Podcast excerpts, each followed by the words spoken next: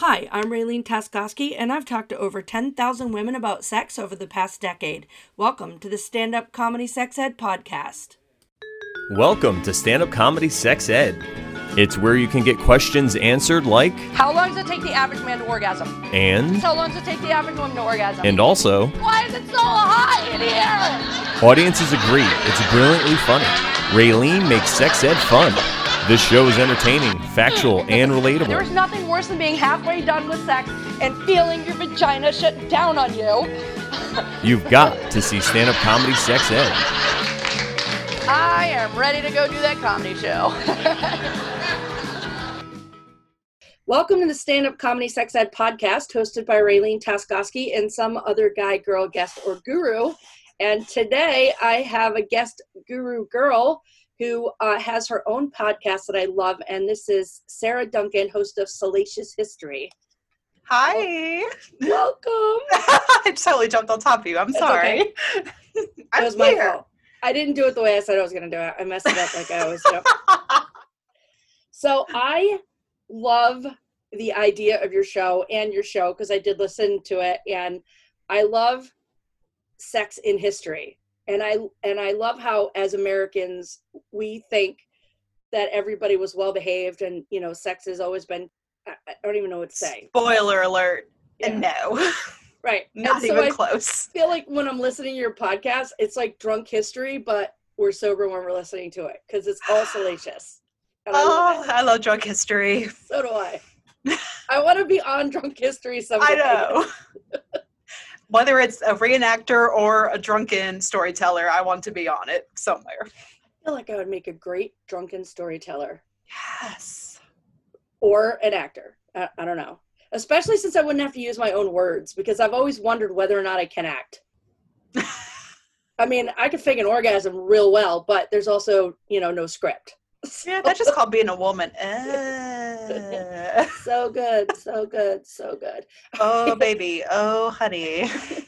So what made you decide to start a podcast about salacious history?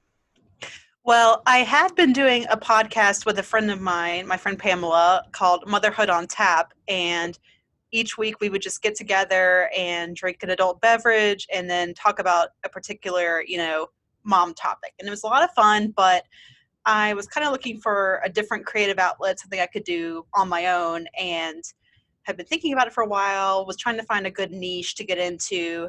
And another podcast I listened to, We Hate Movies, they made a joke on one episode about there being a show called Horny History. And I was like, wait a minute. That's actually kind of a genius idea. So I emailed them and was like, hey, y'all totally make this joke about there being a podcast called Horny History. Do you mind if I take that and run with it? And they're like, psh, go for it. You know, we're not going to do anything with it.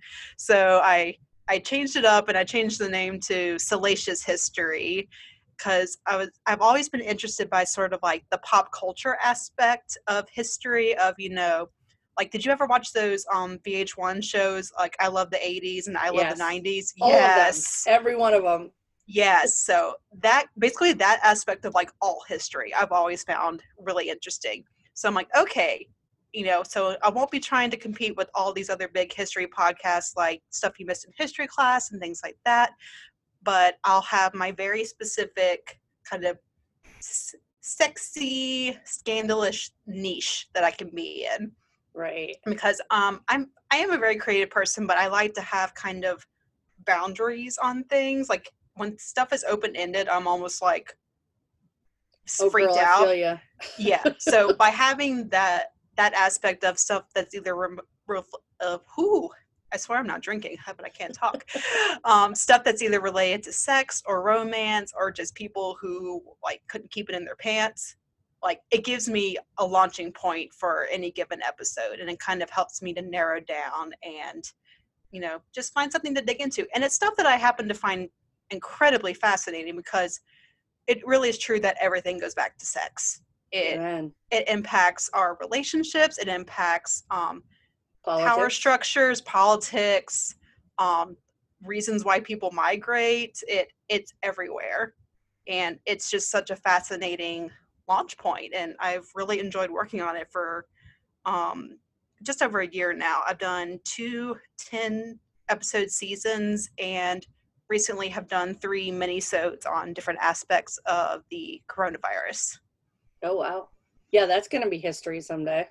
Yeah, that was a departure for me of going into of like, okay, I feel like history is unfolding right now, so let's do some little live action reporting. So I did one episode on, basically it's all about the quarantine aspect, but COVID-19 and dating, COVID-19 and marriage, and I just released one yesterday on COVID-19 and domestic violence. Yeah, so, see that. A barrel laughs that last one, I'm sure.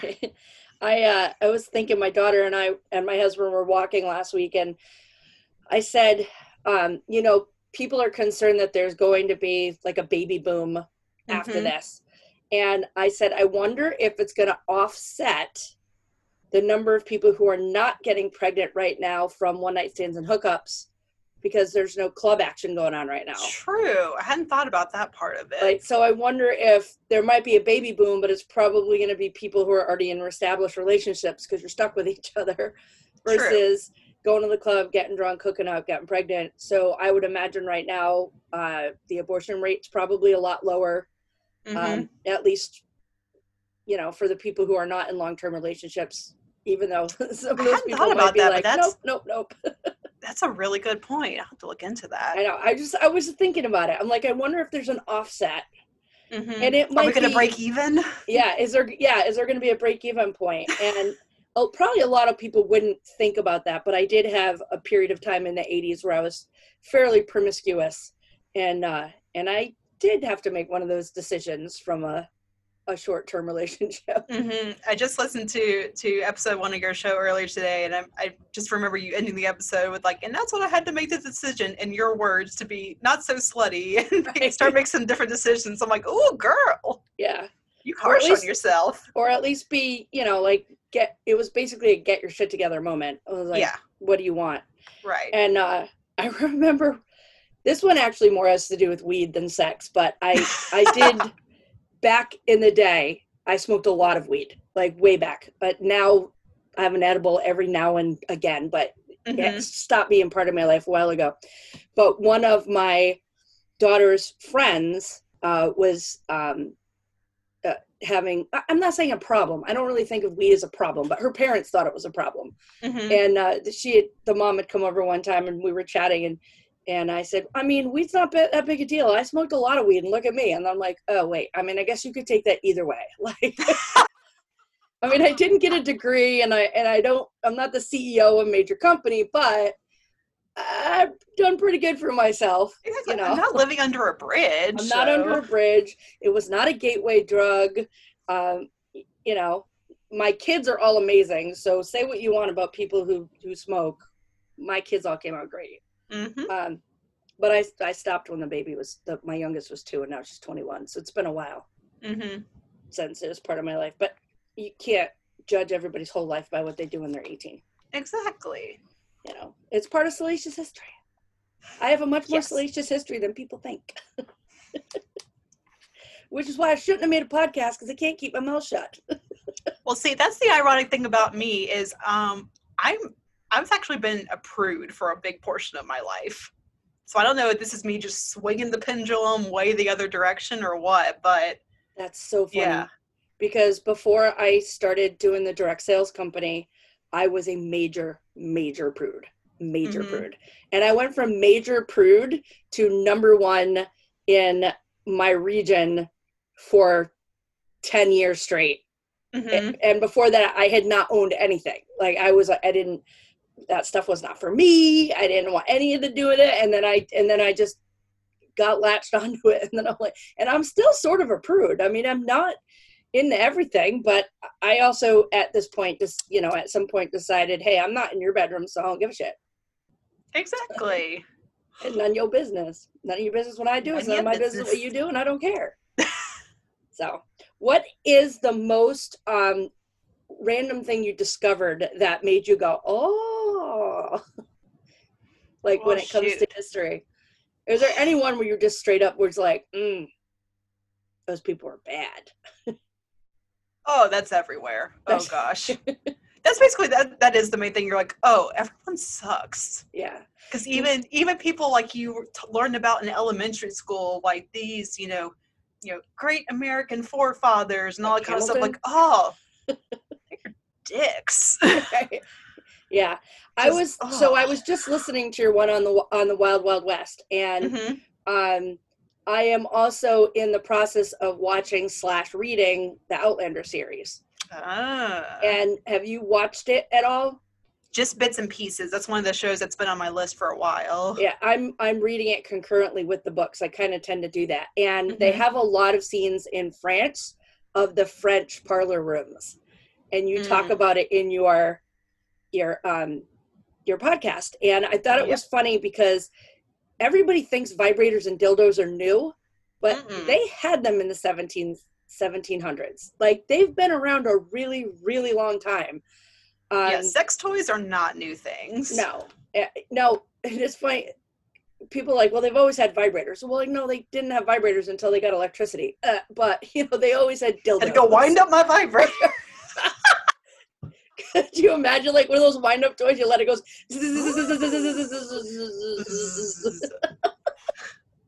Winding up for the 100th time in a row. That's where the carpal tunnel would come in. Oh, gosh. Yeah, I got sex toy elbow. Yeah. Carpal tunnel, yeah. Mm-hmm. Oh. Mm. Where was I? Yeah. So anyway, even in Outlander, in the parlor rooms, they have the dildos, and they're talking about them. And I'm like, we know that they've always been around. Mm-hmm. And then I read somewhere that they weren't actually even frowned upon until they started using them in porn.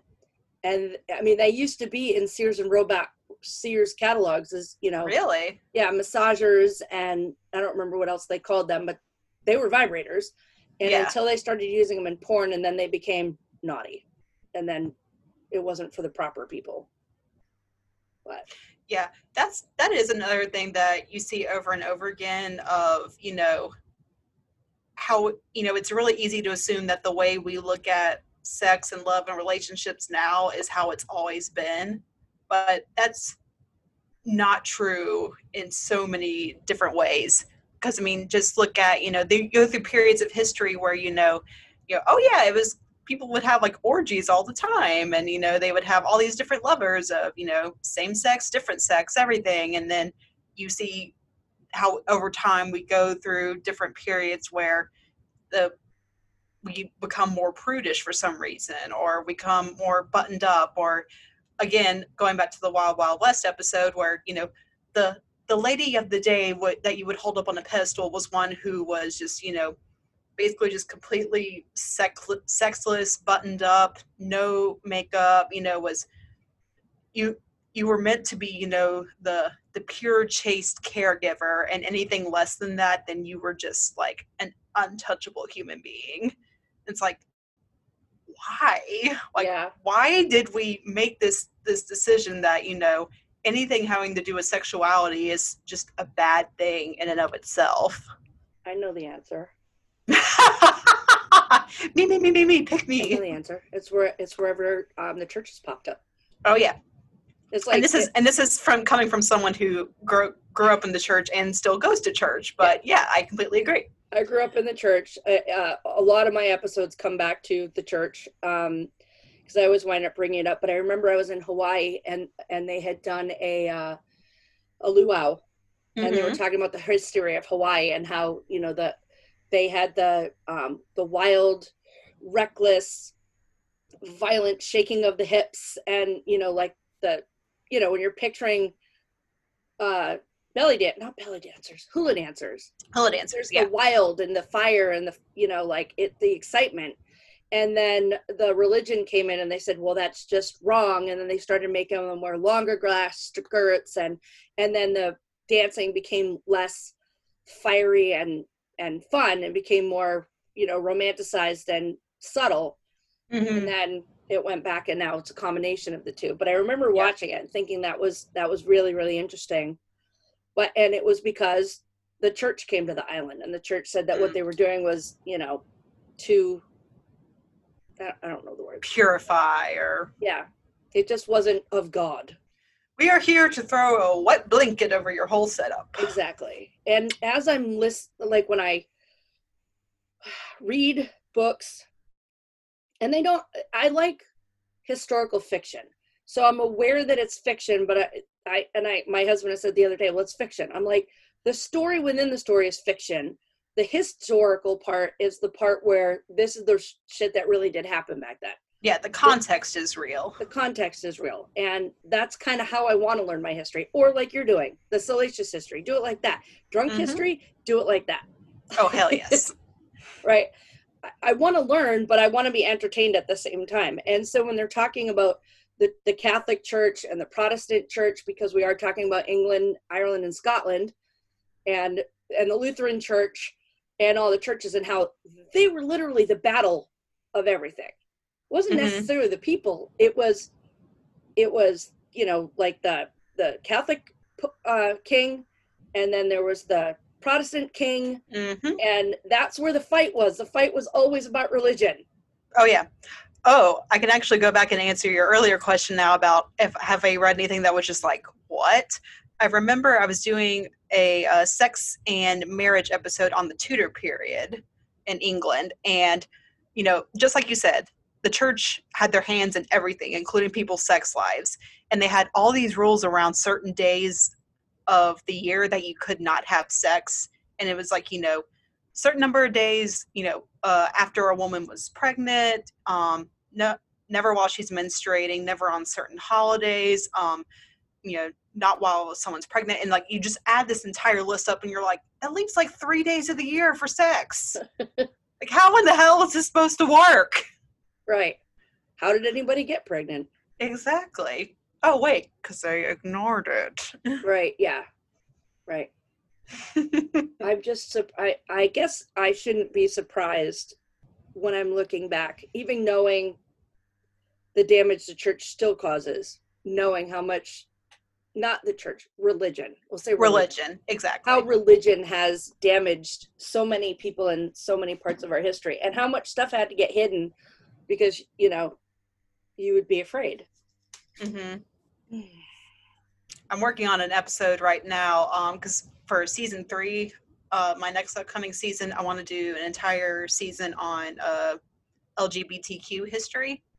And the first episode I'm working on is actually gay survivors of the Holocaust.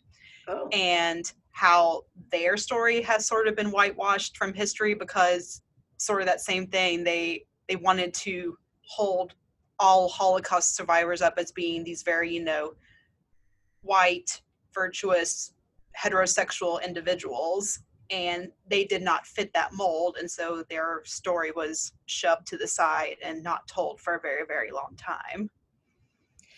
I think that's another thing that still, it gets to me every now and then, because like even in this book that I'm reading, and there have been gay people throughout all of the history. Oh, yeah. And people say there's more gay people now. Well, that's because there's more actual people now. I would venture to guess that the percentage of people who are, I would bet that the percentage is the exact same, but it's the percentage of people who can actually be open now is higher. Exactly. They're not having to hide in order to not get killed or arrested or harassed. Right. So let's be honest, they're still harassed. But. Right. That's true. But it's certainly more open now than it was earlier in the century. Absolutely. And my sister is gay, actually, and her wife is amazing. And they have a little boy. And it's one of the most beautiful, loving families I've ever seen in my life. Yeah. Again, don't have a problem with it. And I know it bothers certain people in my family, but I still believe that there's no way God put us on this earth and said, there's only one way to love. Mm-hmm. I'm going to give you all this capacity for love and enjoyment and wonder and attraction, but the only proper way to do it is this way. Yeah. And that's the thing I've come to realize about sexuality too, and just being a sexual being is, you know, enjoying your body in and of itself is not a bad thing. And, right. You know, as a good little Christian girl who grew up in the South, you know, there's so much, you know, shame and that kind of thing that surrounds how we're raised and how we're taught about sex, if we're taught about sex at all. Right. And just, it was so weird when I got married, because I was a virgin bride. I've only ever been with my husband, and side note, super sexy. And hi, sweetie. And it was weird because even when I was then in a context when I was, quote unquote, allowed to have sex, it's not like that part of your brain where all the shame lives just suddenly turns off. It's like this weird transition period of like, okay, I think I'm allowed to be doing this, but then I've been the Madonna horror complex. Exactly. It's just blah. I'm like, it's such a mind F. Right. I actually have talked about that probably on my last two that haven't been posted yet. That it has come up, the Madonna horror complex, and then past that is crone, and there's sex and shame that go in each one of those things and how we have to navigate it. So I'm just curious, how long did you date your husband before you got married? 4 years, 2 of which were long distance. Wow, good job. And I admit there were moments where he had to like throw me off him, because I told him when we first started dating, like, hey, I haven't had sex. I plan on being married before I have sex. Are you okay with that? And he's like, yeah. But then, like I said, he's really hot. So there were times where I was prepared to throw it out the window, and he was like, all right, bye, and run away. But yeah, it was an interesting dynamic, because he had sex before we got together, but he went through 4 years of blue balls before we got married. That's so sweet. He did. He's an absolute sweetheart. The reason I ask is because just off the top of my head, I know 4 separate girls who were saving themselves for marriage, who got married very, very young, very, very quickly, and then got divorced very young and very quickly, because they just wanted to have sex. And the church, their family had, it was against their rules. Yeah. And they wanted to stay within. And of the 4 girls that I'm thinking of, only one is still married, and she's been married for a while. But I think they dated for a while too. So it was right after she turned 18, but I think they had started dating a little bit earlier. Yeah. We met when we were 21, and we got married when we were 25. Yeah. So I was just curious about it, because I was pretty open with my daughters, where it was like, I am not going to hold you to an unrealistic expectation that I nowhere near came close to achieving. I know my mom didn't. I didn't. I'm not going to set you up for that kind of failure. But what I did say is, when you're ready and you're doing it because you want to, and not because you're being pressured, and you are protected emotionally and physically, you don't have to tell me about it. You don't have to ask my permission. But 2 of my daughters required a surgery, which I will be covering on one of my podcasts, because they had the doctor called it a nearly impenetrable hymen, but it does have other terms. But basically what it means is you can't break the hymen. It's solid as a rock. It's only got a hole in it big enough to let men's seeds out, and it's not ever going to break. And it was 2 of my girls, one of my cousins and my daughter's college roommate all had this issue. And it's not an issue that until I had it with my kids, I ever knew was an issue. And so that's another reason we have to talk about sex. And I forget even why I brought that up. Oh yeah. Because when we found out the issue, the doctor said she's going to have surgery. So I know 4 girls who have had their hymen surgically opened because it wasn't naturally going to open during penetration. Yeah. So she said, I can do it. The doctor said, we can do it whenever. And she was 17, I think, at the time. And I said, well, do you want to have the surgery now? Or do you want to wait until later where you have to say, I want the surgery, and then I know that you're planning on having sex? And she goes, I'll just go ahead and have that surgery now. And I'm like, good point. I didn't even think about that, but that's totally true. I was like, we can delay it, but then when it happens, I'm going to be like, oh, this bitch is trying to have sex. Right. So both of my daughters, as soon as we realized it was a problem, they had the surgery. But I can't wait to have that episode. I have to find a doctor I can talk to about that one. Oh, funny story. My mother is actually a retired OBGYN. Oh, well, ask her if she'll talk to me about it. I think she's heard of it. I'm sure she's heard of it. She's an OBGYN. Oh, yeah. I'll say she's definitely she might be a little bit of a prudy, waspy individual, but I will ask her if she has recommendations. That's a good idea. For that, yes. I should throw that out in my on my friends list too and find one. Because I have lots of questions about the vagina in general, but that's one I would love to talk about because I think if I personally know 4 people that have it, at first I thought it must just be something in our bloodline because it was my cousin and then 2 of my daughters. And, but then when my youngest daughter says she knows 2 other friends who have had this surgery, so now I'm like, okay, so that makes 4 that I know, 5 that I've heard of. This has to be a lot more common than one would think. Yeah. And so then we should talk about it. And as you're saying that, I'm thinking back in my head to, you know, the first week or so that I was having sex, which, you know, I'd been told that it's kind of painful at the beginning, but I was really having some pain at the beginning. So I'm wondering if I might have had some physical things going on that I was not quite aware of. Yeah, where it wasn't just a thin flap. You know, but yours might have been a little thicker. Yeah. So it's, I don't remember. It's been a really, really, really long time for me. I don't remember. But it's good now, right? Oh, yeah. All right. Oh, yeah. Oh, yeah. I do like talking about sex. Where are you getting your ideas and doing your research? The short answer is a whole lot of Googling. The longer answer is I have in my Google Docs about a 15-page document that's just a giant list of episode topic ideas. So I've been trying to get a lot of ideas and inspiration just from all periods of history.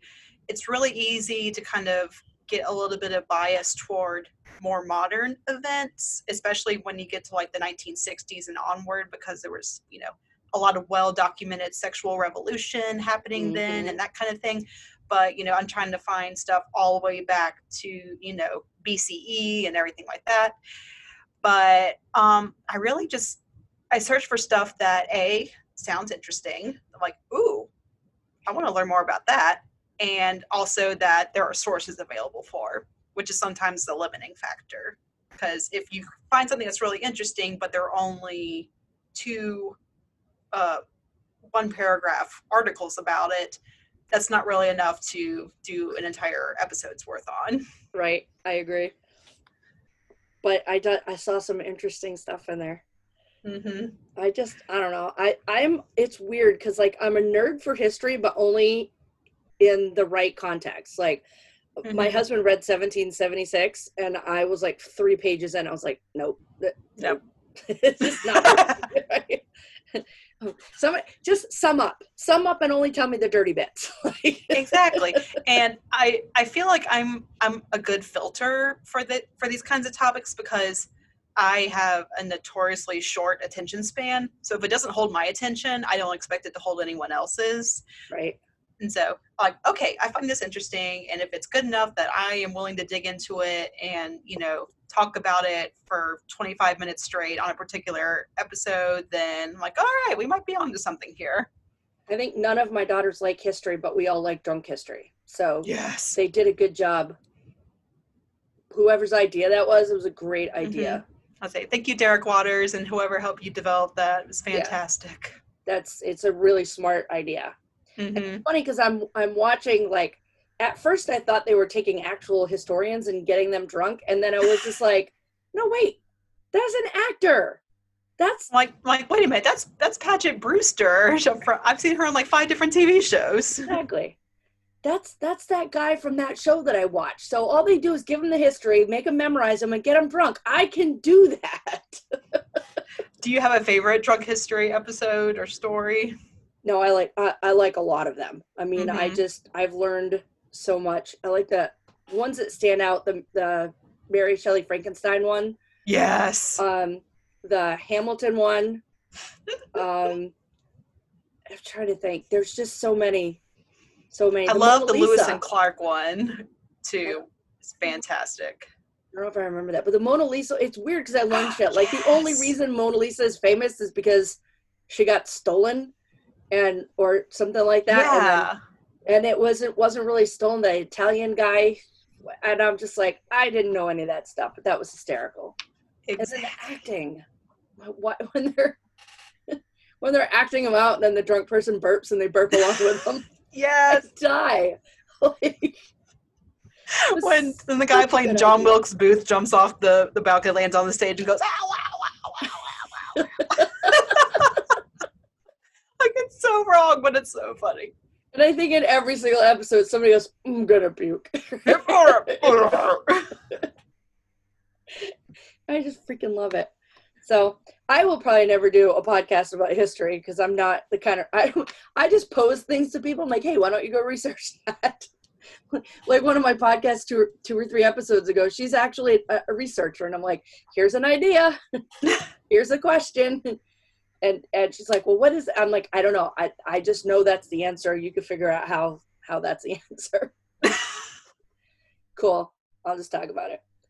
So, all right. So I do like to wrap up all of my, unless you have something more fun to talk about sex. Do you have any more sex stuff you want to talk about? The short answer is yes, but of course, whenever I'm asked a question, the mind goes blank. Right. Because I have quarantine brain right now. I have quarantine brain, quarantine ass, quarantine I will belly. Say, gosh, everything.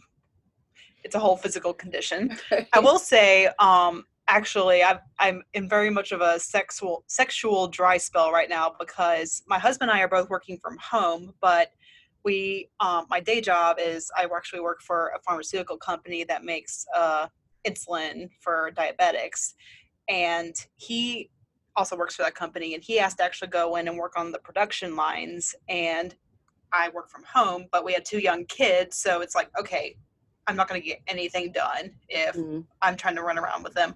So the kids and I have actually been living at my parents' place. I'm in their guest room right now for the past 2 months. That explains a lot. And he comes in on the weekends.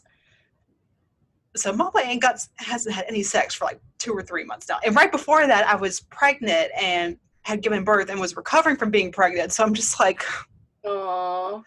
Like, well, when we're finally alone, I'm going to jump on you so hard.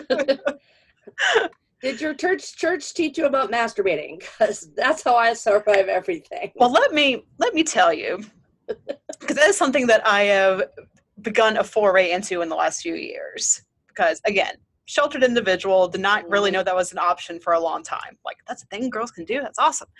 But I'm one of those people and quietly without mess. Yeah. But the thing is, you see so many sources that just say, you know, hey, go explore, go masturbate. I'm like, okay, how? It's been so much of just like poking around down there and trying to figure out what is happening. So I'm definitely one of those people who is like, okay, I'm at the point in some areas where I really should have been as like a teenager of like, okay, this is when I should have been learning and exploring about these things. So. All right. Well, when we're not being recorded, I'll give you a primer as soon as we get off. Here, fantastic. Although I will say, I forget the name of the website off top of my head. That's a clitoris, so you know. Oh, hi. I have a 3D clitoris that I keep right here on my desk. It's useful. But I forget what it's called, but there's a website that has really amazing, like, how-to videos for women, and it is spectacular. Yeah. It's mostly about finding the right spot and the right thought at the same time. Exactly. So for women, it is very, very mental. And so you can't just sit there and be like, I'm touching myself. Nothing's happening. Right? It's more like, and then he throws me up against the wall. You gotta go girl. Somewhere. You gotta make a thing. You do. You gotta start somewhere and let your brain. And then the chimney sweep comes in. Exactly. I don't have enough to pay. Like, we'll do a spin-off podcast where we just improv romance novels as we go through. Oh my god, that would be epic. that would be, I actually thought of doing one of my, in my comedy thing, I was going to do, and I never really sat down to flesh it out, mm-hmm. was the thought process that it takes to get a woman from A to B of mm-hmm. trying to have the orgasm. But like, I would go through and say, and then this happened, and then this happened, and then that guy, and then this happened, and then that happened, and then I had the biggest orgasm I ever had in my life, and then I rolled over and went, and then I tell them after the fact that it was just a fantasy, none of that shit happened, but that's how I had to get there. Right? That's fantastic. It would just take so much to just build it in such a way, and maybe I will someday, but I haven't. Well, now anybody who heard it, they'll be like, she's going to tell us at the end this did not happen. Jerk. But it was funny. I come up with a lot of my bits while I'm laying down trying to fall asleep, and then I forget mm-hmm. them when I wake up in the morning, and I'm just like, that's going to be hilarious. Or sometimes I'll wake up and I'll write a little note. I'll write a note because I think it will remind me of, mm-hmm. you know, like what I'm supposed to remember. Like here's one. It says, call it, generous. He's so generous. So apparently I wrote a joke about that in my head, and I don't know what it is, but I bet it was great. Yeah. I think it was something about how we always give guys credit for being generous when all they did was allow us to have an orgasm, which should be step one. Exactly. Right? It's like the dads that you see at the grocery store with all their kids, and people are like, oh, that's so great that you do this. I'm like, that's parenting. Every other mother does this all the time. This right. is just called parenting. Right. Yeah. So he's so generous. He's such a generous lover. You know what? So are these two fingers. Sorry. That was. Yes. Okay. I went too far. This is fantastic. Well, that's why it's called Stand-Up Comedy Sex Ed. So we talk a little about sex, and hopefully I make some people laugh. Always. Okay. So I have this game that I play at the end. It's things they don't teach you in school, a crazy mm-hmm. mix of fun facts, random trivia, totally useless knowledge. So our weird sex question of the week, and this is actually very on point. Mm-hmm. What percentage of sex toys are made in China? 70? Exactly. 70%. If you answered between 65 and 75%, you are correct.